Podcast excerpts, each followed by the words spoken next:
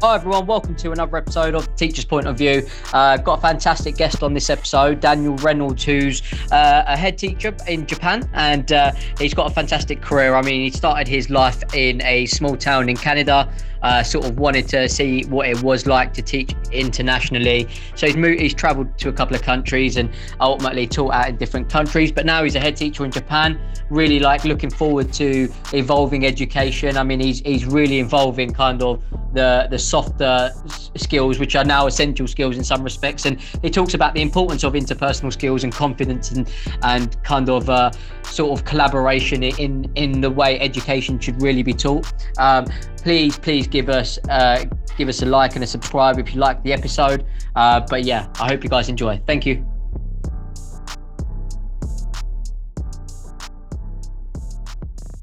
Hi, Daniel. What a wonderful pleasure to have you on the Teacher's Point of View podcast this morning. Uh, well, afternoon for you. Um, I know, obviously, you've you've like you've been really busy, sort of recruiting for January, and um, but I, so I really appreciate you kind of taking out the time and, and, having a conversation with me about your journey. I mean, you've obviously done it all, haven't you? You've travelled the world, and you're originally from Canada. Now you're in Asia, that teaching out there. Um, could you just kind of introduce yourself, Dan, and and kind of your experiences in teaching and what made you get into it? Sure. Um, yeah, no, I'm originally from small town Canada. Like I say, I've got a, I came from a town of 200 people. So when I do go home and you know, knowing that I've lived on several continents, it is kind of strange for the people around. Um, got into interested in teaching from a really young age. I've actually, my mom still has it framed with this little piece I wrote when I was in third grade about how I wanted to be a teacher when I grew up. Um, probably due to the fact that most of my, you know, other than my family, most of the role models that I follow, I just was lucky enough to have some fabulous teachers when I was young and something I wanted to continue. So I went to school. Um, I went to university and I uh, graduated um, with a physical education teaching qualification. Um, after that, I was, I mean, I, that kind of leads into why I went overseas because Canada was really, there were a lot, it was a struggle to get jobs when I graduated. The, the teaching market was pretty flooded. So I uh, decided to go overseas and I'm so glad that, you know, those forced opportunities were, were put my way because um, that launched my career. Yeah, awesome. So where, where, have you traveled to? I mean, obviously you you started in Canada, but what was your first move? Like, what school did you kind of go for, and what made you go for that opportunity? Yeah, so I actually I landed in Japan um, in 1994. So a long time ago, I ended up in Japan. Um, I was actually teaching. I came over because I didn't know about international schools at that time. So I came over. I just wanted a little bit of adventure, and so I came over to actually teach English, and then suddenly there was an advertisement in the local English newspaper they called the Japan Times for a PE teacher at what was called St. Maur International School in Yokohama.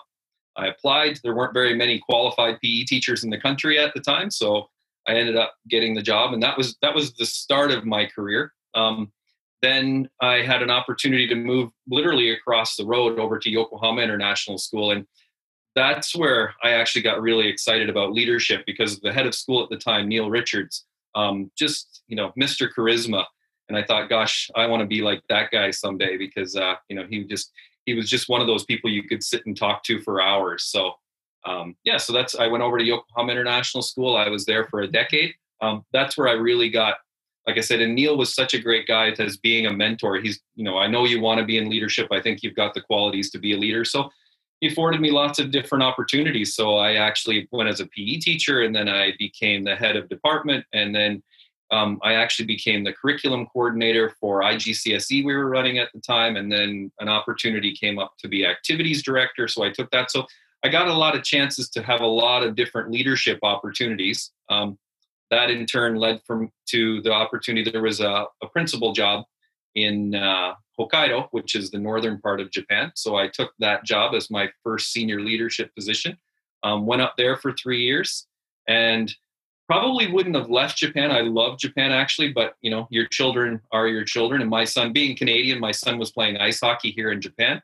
Um, he kind of outgrew Japanese ice hockey and he wanted to pursue that, you know, later on and into university. So we moved actually to the United States. We were looking in North America and Europe um, a fabulous school in the United States came up. It was called the International School of Indiana, which you know most people go like there's an international school right in the middle of you know the Midwest in the United States, but it was started by Lilly Pharmaceutical. Lilly is one of the biggest pharmaceutical companies, and they wanted to bring in foreign researchers. so they had this. So there's a school that has like 56 nationalities right in the heartland of wow. the United States. Um, and then an opportunity came up in Switzerland, and my wife had actually gone to Switzerland kind of right after her university years and spent a couple years there. And um, when the opportunity came up in Switzerland, she's like, um, "We're going." So so we went, um, and then we're there for a couple of years. I worked in corporate education, which was fantastic. It was it taught me a lot, and it taught me I don't want to be in corporate education. Was one of the other things, but it did teach me, I think, leading into a headship about how to run a school as a business because you know our international school, private schools are a business, so that gave me, I think, it gave me a better business sense. And then Tokyo International School um, had an opening. I knew the school, I knew people there, and when I applied, um, I ended up getting that job. So that's where I am today. Yeah, fantastic. Um, obviously, Switzerland. I mean, you said corporate um, education. Like, what, what does that mean? It means that it's it's an own school, and one of the you know, I don't think many people will admit it, but one of the aims of a corporate education is to make a profit. Um, and you know, education, trying to make a profit and, and mixing that with education is not usually a very good recipe for success. So um, yeah, everything was put through a lens of if it doesn't make profit, we probably shouldn't do it that way, as opposed to, you know, if it's not educationally sound, we shouldn't do it that way. So I went back into nonprofit education, which is literally based on, you know, what's best for kids, as opposed to let's make sure we're making a little bit of money here. Yeah, fantastic. What, what do you think, like traveling the world and teaching in different countries, really done for you in your career? I think it's just opened my eye. I mean, coming from you know, like I said, I, my my beginnings are really interesting because I come from you know a rural place in Canada, 200 people. Everybody knows everybody. Everybody looks the same. Um, I go off into international school, and oh my gosh, you know, there's 65 nationalities at my current school. Um, I think it just opened my eyes to what a you know how fantastic the world can actually be. And my son actually just came in from university because they've decided to go online for the whole year and we were talking about we were actually had this exact same topic we were talking about he says how lucky he feels to have grown up in international schools because when he talks to the local kids in university they just you know he he actually it's not nice to say but he said i feel sorry for them because they just really haven't had the experiences i have um, getting to know people from all over the world so yeah, I mean, what what about international schools in particular then? Because um, they, they, are very different to normal state schools, aren't they? What, what do you think the biggest differences are? You know, I think people have asked me that a lot, and why. I mean, I was offered jobs to come back to Canada to uh, to teach, and uh, I think one of the things one of the things that's obviously different is that you do have you you get to have a blend of the best, is what I like to say. So you know, we're not bound by national curriculum, which is can be really hand tying. If we feel like, you know, for our PE curriculum, we use an Australian curriculum. For our mass curriculum, we use something that, I mean, even though we're an international baccalaureate school, we can pull from all over the world. So we use everyone's expertise and we kind of pick from the best. And uh, I think that's one of the great things as a learning perspective for kids. You know, we really, we really do go out there and try to find the best situation that we think that's going to be help kids be successful. So that's one thing. I think the other thing is that what I love, I mean, it's kind of interesting. People always ask me, and it's a crazy thing to say, but I've been in international education for over 25 years now, and I've literally never broken up a fight. And people say, well, what do you mean? And I said, the kids just get along so great because nothing is normal. You know what I mean? Everybody's different. Everybody does things in different ways. So everyone accept, and there's such an acceptance yeah. in international schools that there's no normal or there's no correct way of doing things. So if someone does something a little bit different, nobody gets bothered by it. Where back when I was in Canada, if you were a little different and you did something different or you acted a little differently, you stood out and you had problems. Um, that doesn't happen in international ed. Yeah, I mean, the first point that you made was about kind of having your uh, hands tied with, with the curriculum. Um, oh, sorry, not having them tied. And you know what? It's quite remarkable because obviously a lot of UK educators that I've spoken to, and uh, they sometimes feel like their, their hands are tied with the curriculum, you know, because, and, and they feel sometimes they don't always get the best out of their kids because their hands are tied with with the curriculum because the government want them to do it in a particular way or um, they have expectations. But um, I mean, how effective do you think that is for you and your students? Like, do you feel that you can have, you have the flexibility to tailor it to the students' more effectively, like in, like on an individual basis? Oh, 100%. And I listen, you know, like I said, I've been listening to your podcast since since you asked me to come on. I'm like, oh, this is really cool. I really like it. And so I listened to it on the train. And I think one of the themes that I hear coming out in a lot of the podcasts is that, you know, we have these people at the government level who are setting education and setting education standards, and their only qualification was they went to school.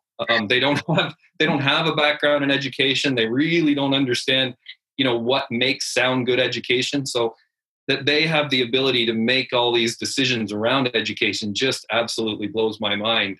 Um, and we don't have that. And that's one of the things I love about international schools in, in particular, because, you know, we have our own board of who, and I'm lucky at my new, my current school because we have some educators on our board. But literally, all of our discussions come around to what is going to be best for student learning. And nothing else. I mean, conversations don't revolve around anything else. It's all about student learning and what's going to be best for student learning. And like I said, and we can just pull from the world. And we do follow the International Baccalaureate curriculum, but we we make the IB is a fantastic program. Again, I've been with it for 20 some years. If I didn't like it, I would have left it. But I think the, what I love about the IB as well is that you can tailor it to your school. It's not a it's not a one size fits all. You take the philosophies from it, but then you build within it. So. Yeah, for sure. I mean, it's it's really different, isn't it? And uh, yeah, thanks for obviously watching the podcast, though. it's, it's not, no, no. Yeah, and I'm not doing it just to make you feel. I mean, I, I literally started. To, you know, I thought I I initially started to listen. I thought, okay, what am I getting myself into? And then after I started listening to the first one or two, I'm like, oh, this is really interesting stuff. I'm I really want to hear what what other people are doing in other parts of the world. So, and you always pick up a nugget every time you hear every time i listen to a podcast i always pick up something. I'm thinking oh yeah that's yeah i can use that. Yeah fantastic. Um, yeah so i mean what about in japan then? Like do, do you have an education secretary similar to the one in the uk i mean is it completely left to educators personally or um, how does it work in, in, in japan? Yeah i mean we're not so we have what's called school status in japan but we're not there's school status, which means they recognize us as a school, but we're not what's considered what would be called an Article One school, where we're governed by the by the education authority. Um, so you know, even when the COVID things come out, I know we're going to talk about that later. Um, the Ministry of Education would say, you know, Japanese schools Article One, you need to do it this way. All of you, they're called gakko hojin or school status schools. You should do it this way, but if you feel like you don't want to, you don't have to. so we you know they we have some guidance from and they give advice but they're not top down towards us which is fantastic. So um, yeah and, and, we're obviously very very different than the japanese system. I mean japanese system is far more traditional. Um, you know we're we're obviously not traditional at all i would say. You know we're we're way out there on the non-traditional side of things. So uh, when you think about how old school education so Okay. I mean, so when you say traditional, do you mean like they're standing at the front of the classroom, like with writing things on the board? I mean, you've obviously got interactive whiteboards and stuff. Is that the kind of main difference? Yeah, that and, and it's a you know the old idea of re- regurgitation of facts, right? I mean, I remember when I went to school, you had to remember, you know, I'm, I'm not, I'm just going to use, you had to remember when Columbus sailed across the ocean and got to North America, and those, you know, re- the remembrance of all those facts were you know education has changed a lot and it's a lot more about critical thinking. It'd be more like well why did columbus bother doing that in the first place? And you know what did he gain out of it? As opposed to just remembering the facts there would be interesting information around um, and you would have i think one of the things that's very different about our education is um, when i walk into a classroom at our school for example i always say so what are you learning guys? And they'll tell me i say well why are you learning that? And they'll tell me why they're learning and they say well how are you actually learning that? And they'll explain that. And if students can explain the what, the how, and the why they're learning something, um, that to me is true education as opposed to just remembering a bunch of facts and regurgitating them down on a, on a piece of paper. Which is what I kind of feel like I did. I mean, I, I remember cramming in information the night before an exam, like when, when I was in, in school, and um, it's, I mean, I don't remember it now, so this isn't really working it. Um, so, but I mean, yeah, I think education in some respects has to change along with what you're what you're saying because I think it's important for kids to know why they're learning something. I mean, a lot of the times, if you ask a child why they're doing algebra, they'll be like, "Oh, well, I don't even need it in the future. I don't know why I'm doing it." You know, and, and it's and it's remarkable. I mean, they should be taught why, or make things that are relevant to them, or like they feel like they've got some purpose or direction to work towards. You know, um, I mean, talk to me a lot about the last nine months. Then, I mean, how difficult has it been being a head teacher in Japan in a, in sort of the pandemic? Yeah, I mean, I'm going to be I'm going to be the anomaly on your group here because it actually hasn't been so bad.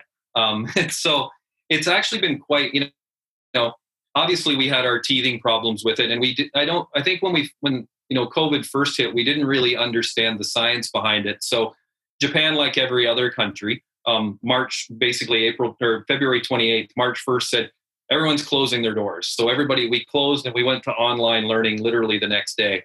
Um, we learned a lot through that process because we um, I think one of the things that I noticed with online learning is we all know about Zoom fatigue, right? I mean, you probably have it, I have it all the time. And so, this thing you could do synchronous learning online with kids for eight hours a day, five days a week, that didn't last very long.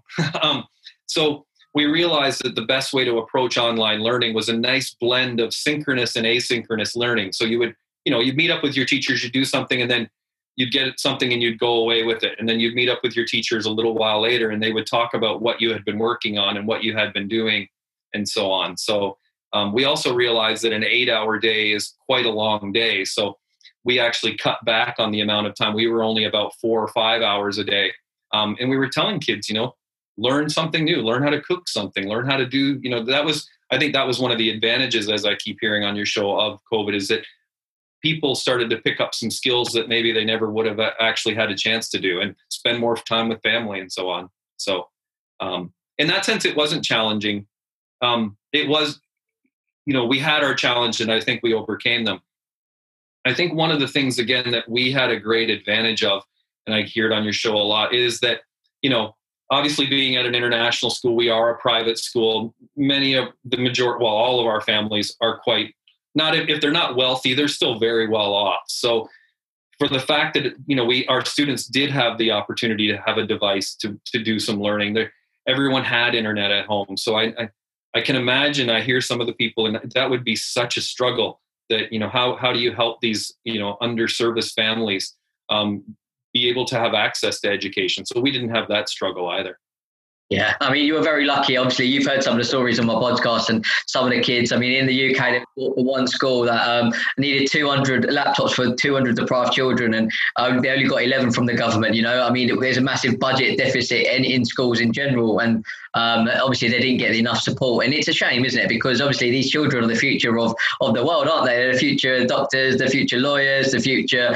prime ministers, accountants. You know, like, and and we kind of need to give them the opportunities. And it's a shame because I feel feel like the, the, the, gap between the advantage and disadvantage keeps growing bigger, and um, and, and COVID has just highlighted that massively.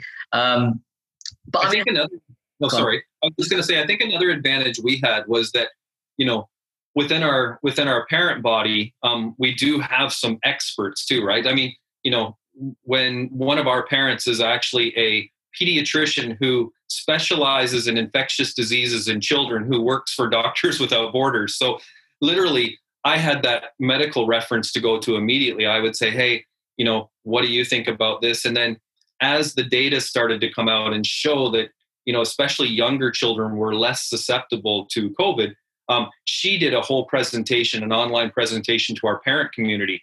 And that really put our parents at ease to say, okay, yeah, school is the best place for our kids. And, you know, unlike influenza and some other things, schools are not the breeding ground of this of this disease. Um, schools are actually, if you wear masks and you wash hands and you do all the protocols, they are very safe places, and the kids should be in school. So that was nice. Yeah, for sure. Was it was it quite scary? Obviously, China it originated from China, COVID, didn't it? And you're obviously a neighbouring country. I mean, how scary was that when you first heard the news?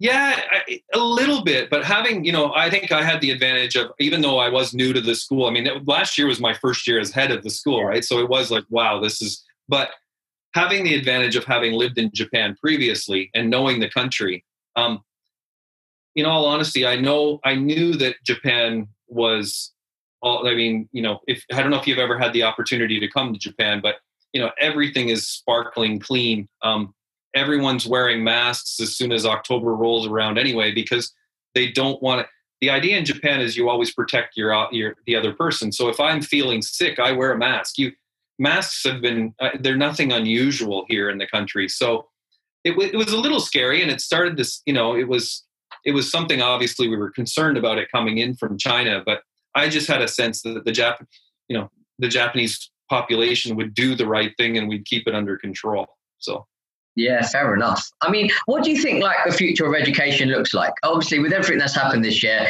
it's. I mean, I can I can imagine that there's certain things that you wouldn't go back to. I mean, what what does it look like for you going forward?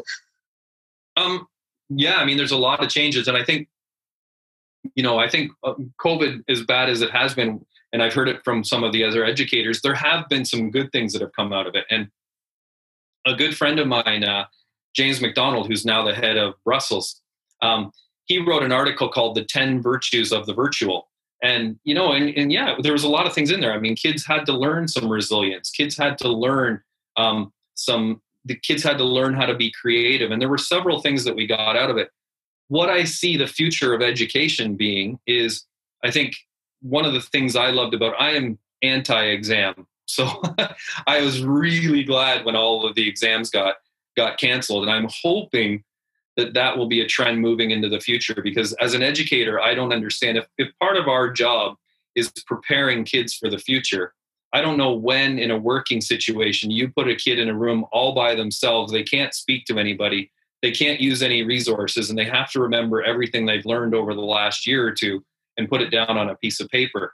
Um, so, yeah, I, I would love to see education move into a more you know collaborative project based type assessments as opposed to you know really high stakes exams assessments that would be a i think that would be a big step forward for education yeah, I mean, I think in some respects I agree. I think exams a little bit dated, aren't they? I mean, there's, I mean, if you look at sort of the last thirty to fifty years, I mean, you've always had exams, but with times and the industry changing in the world, the exams, uh, I don't personally think they always reflect like a someone's ability to do well in, in, a, in a particular job you know? I mean um, i was i went to university whatever but it didn't actually have any relevance to what i'm doing now you know? And and there's people with degrees that are doing something similar to me that probably aren't doing as well or whatever. I mean it just very much depends on you like um, as an individual, doesn't it? And I think, yeah, like if there was more things that were more practical or they could actually speak. Some people are better at speaking than writing things down, aren't they?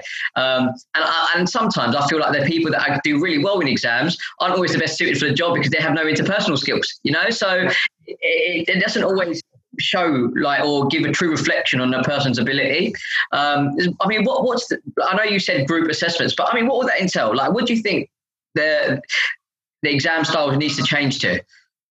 Yeah, no, and I mean, I think you you hit it. I, I think you know we've we've been so focused in education for such a long time on what we call you know academic ability, and I and I still I, I you know I'm I, I, still there is definitely I'm not saying that we should just throw academics out of education. Um, uh, there's this there's you know there's a high value on on having knowledge and having and learning all of these skills that come along with academics, but I do you know interpersonal skills as you said. I mean if you talk to any one of the employers out there they say that the thing that's missing from young people coming out of schools in particular universities are those interpersonal skills. And if you you know i think we should be teaching kids leadership. I mean i, for ex- here's an example we have at our school that we have this um, in our middle school we have something called advisory. And i just said immediately when i got to the school well i want a piece of that. So with the sixth grade i teach I teach a five uh, five week mini unit on grit. So they learn. I mean, it's all about perseverance and resilience. Grade seven, I do a mini unit on justice. You know, you guys, we have a lot of diplomats kids. We have a lot of these people who are going to be future world leaders. When you get out in the world, it's your responsibility to make sure that there's justice for all and that everybody gets a fair shake. And then in grade eight, I do a leader. I do one on leadership. Um, there, we we only go up to eighth grade, so you guys are the oldest ones in our school. So we're going to talk about leadership. I'm going to give you some strategies, and then I expect you to take action and go out there and be the leaders of the school. And interestingly enough, with that group, um, because you know, in one of the big uh, one of the big catchphrases in education right now is called agency and letting students, you know, be creative and take their own action. So um, I got to get I got a group of students together and said, our school has a really strong mission, has a really strong vision, but we don't have a set of values. We use the IB Learner Profile. We do our, anything. You know, what three words encapsulate, encapsulate us as a school? And this group of leaders went around. They did some. Re- they talked to people. They did some things, and now our school has these three words that have little definitions around them that are going to guide us moving forward. And um, I think that's allowing students to have that say and take that leadership in you know a really important thing and what's going to drive our school potentially for years to come is really important in education yeah, I mean, in some respects, like COVID has kind of been a blessing in disguise, hasn't it? Like it's it's kind of opened a lot of educators' eyes, and um, I feel like in some respects in the UK, there's a lot of people that kind of want to move away from the traditional systems, and they want to like have the flexibility to to work on what's best for their children. And obviously, you may have seen in, in some of the podcasts, but um, out in the UK, we have a very generalized system. Like we have a system that kind of is catered it's not catered for all. Like it's kind of generalised throughout the UK, and there's people that are competing in rural areas to people that in, in inner city London, and um, it's it's obviously a complete. I mean, you're not going to get the best out of these children because you don't really know them, and you're not doing what's best for them and tailoring the education based on them. And I think what's quite nice about what you've said is that you have the flexibility to tailor it to your students. And I mean, how much of a difference do you think that makes for your students? Oh, I, I think it makes a world of difference. I mean, like I said, everything that, you know, the only decisions we have to make are is this really beneficial to student learning? We don't have to worry about whether it's going to meet, you know, some type of standardized test or whether it's going to do, you know, meet this specific standard that the government has given us as part of our accreditation process. Um, it really just leads us to be able to lead, you know, everything focused, the student always at the center, everything focused around learning. And I think that's another thing I would like to hopefully COVID is when you talk about school accreditations, when you talk about inspections and rating these schools from great to bad.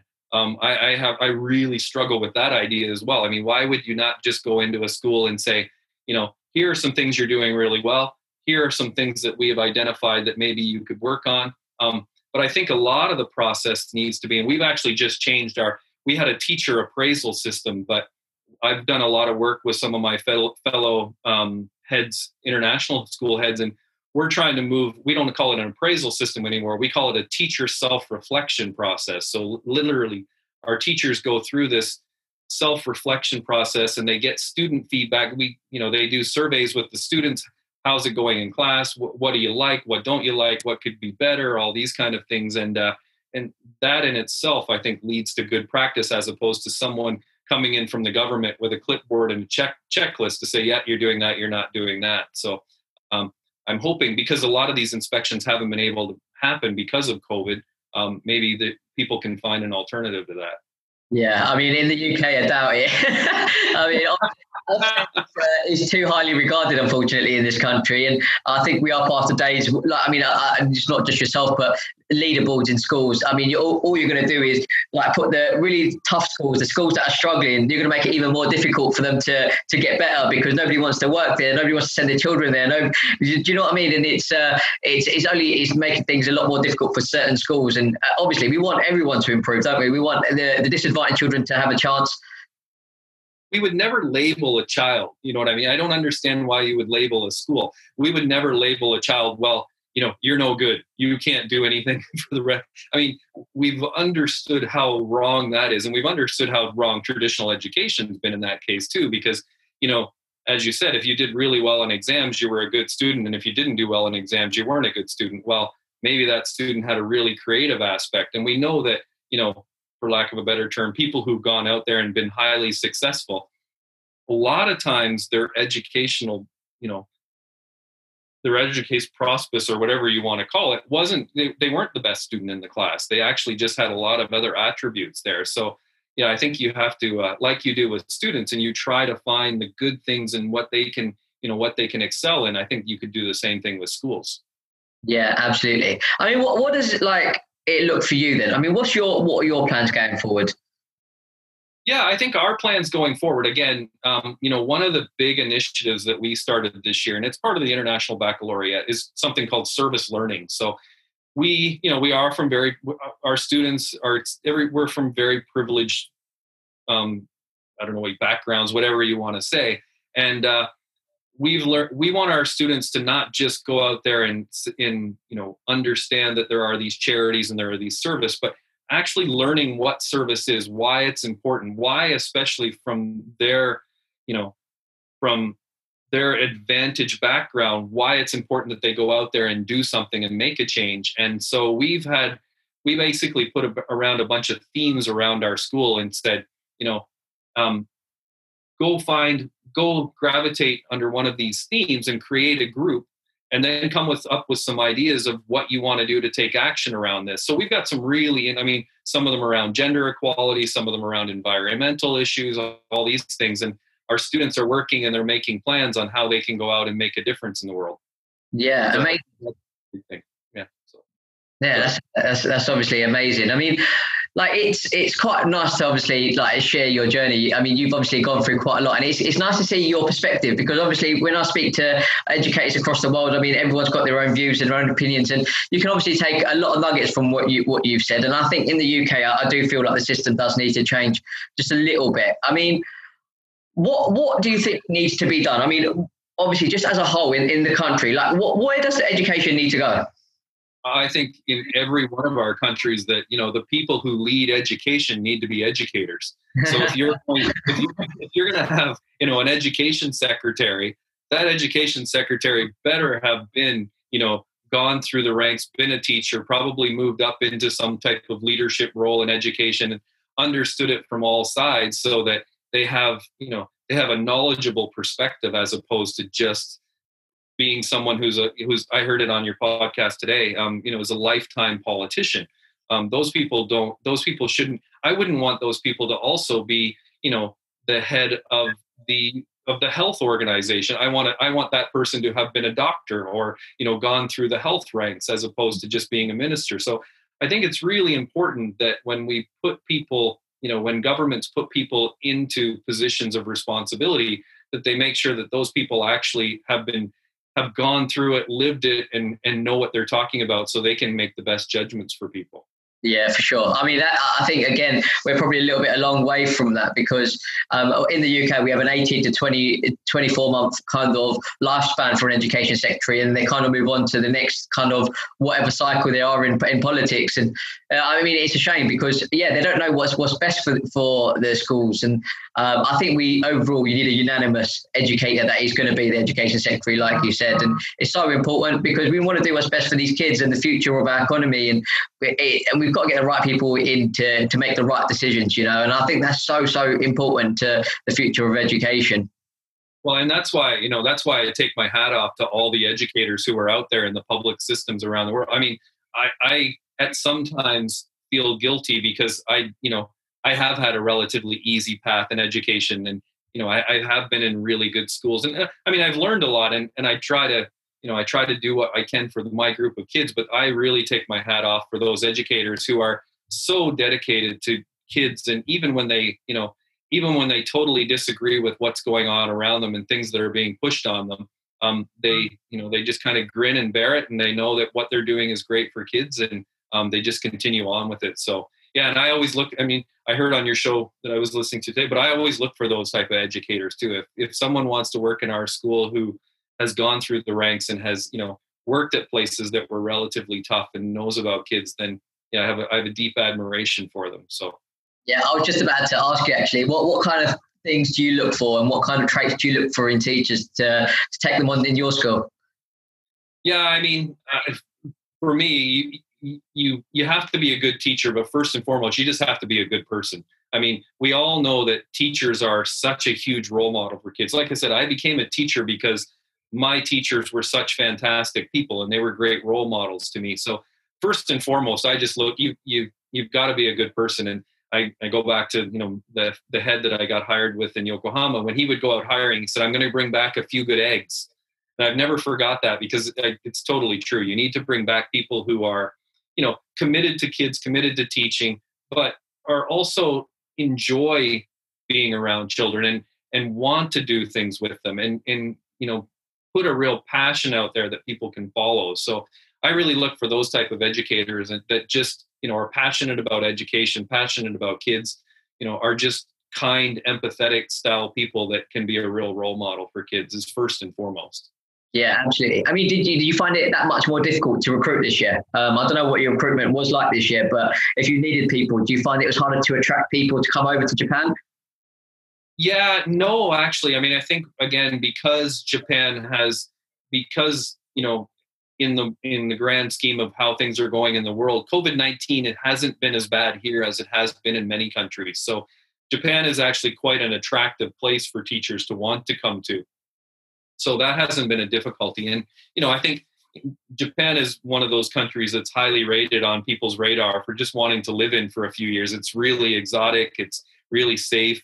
Um, there's lots of things about it, so that hasn't been an issue. I think one of the things it, has been a little bit more difficult to retain people, to tell you the truth, because you know one of the problems of living and working overseas is some some of our teachers haven't seen their family in two years. They couldn't go home this summer because if they left, they couldn't get back into the country. Sure. Um, so we do have more. We have a higher turnover this year probably than we've ever had, and literally it's just because people feel like they need to go back and be around their family, and some of them obviously had you know quite difficulty, quite quite serious health conditions happen in their family, and they weren't able to be there when they really needed to be. So um, it's been more of the retaining as opposed to the recruiting of people. It's been a, yeah. been more of a struggle. Yeah, fair enough. And what about like the students? Because obviously you have to recruit st- students as well, don't you? For you to kind of make sure that you're you're staying alive as a school, you've got to make sure that kids go there. I mean, was it more difficult this year to try and attract students to come over to to the uh, to the international school?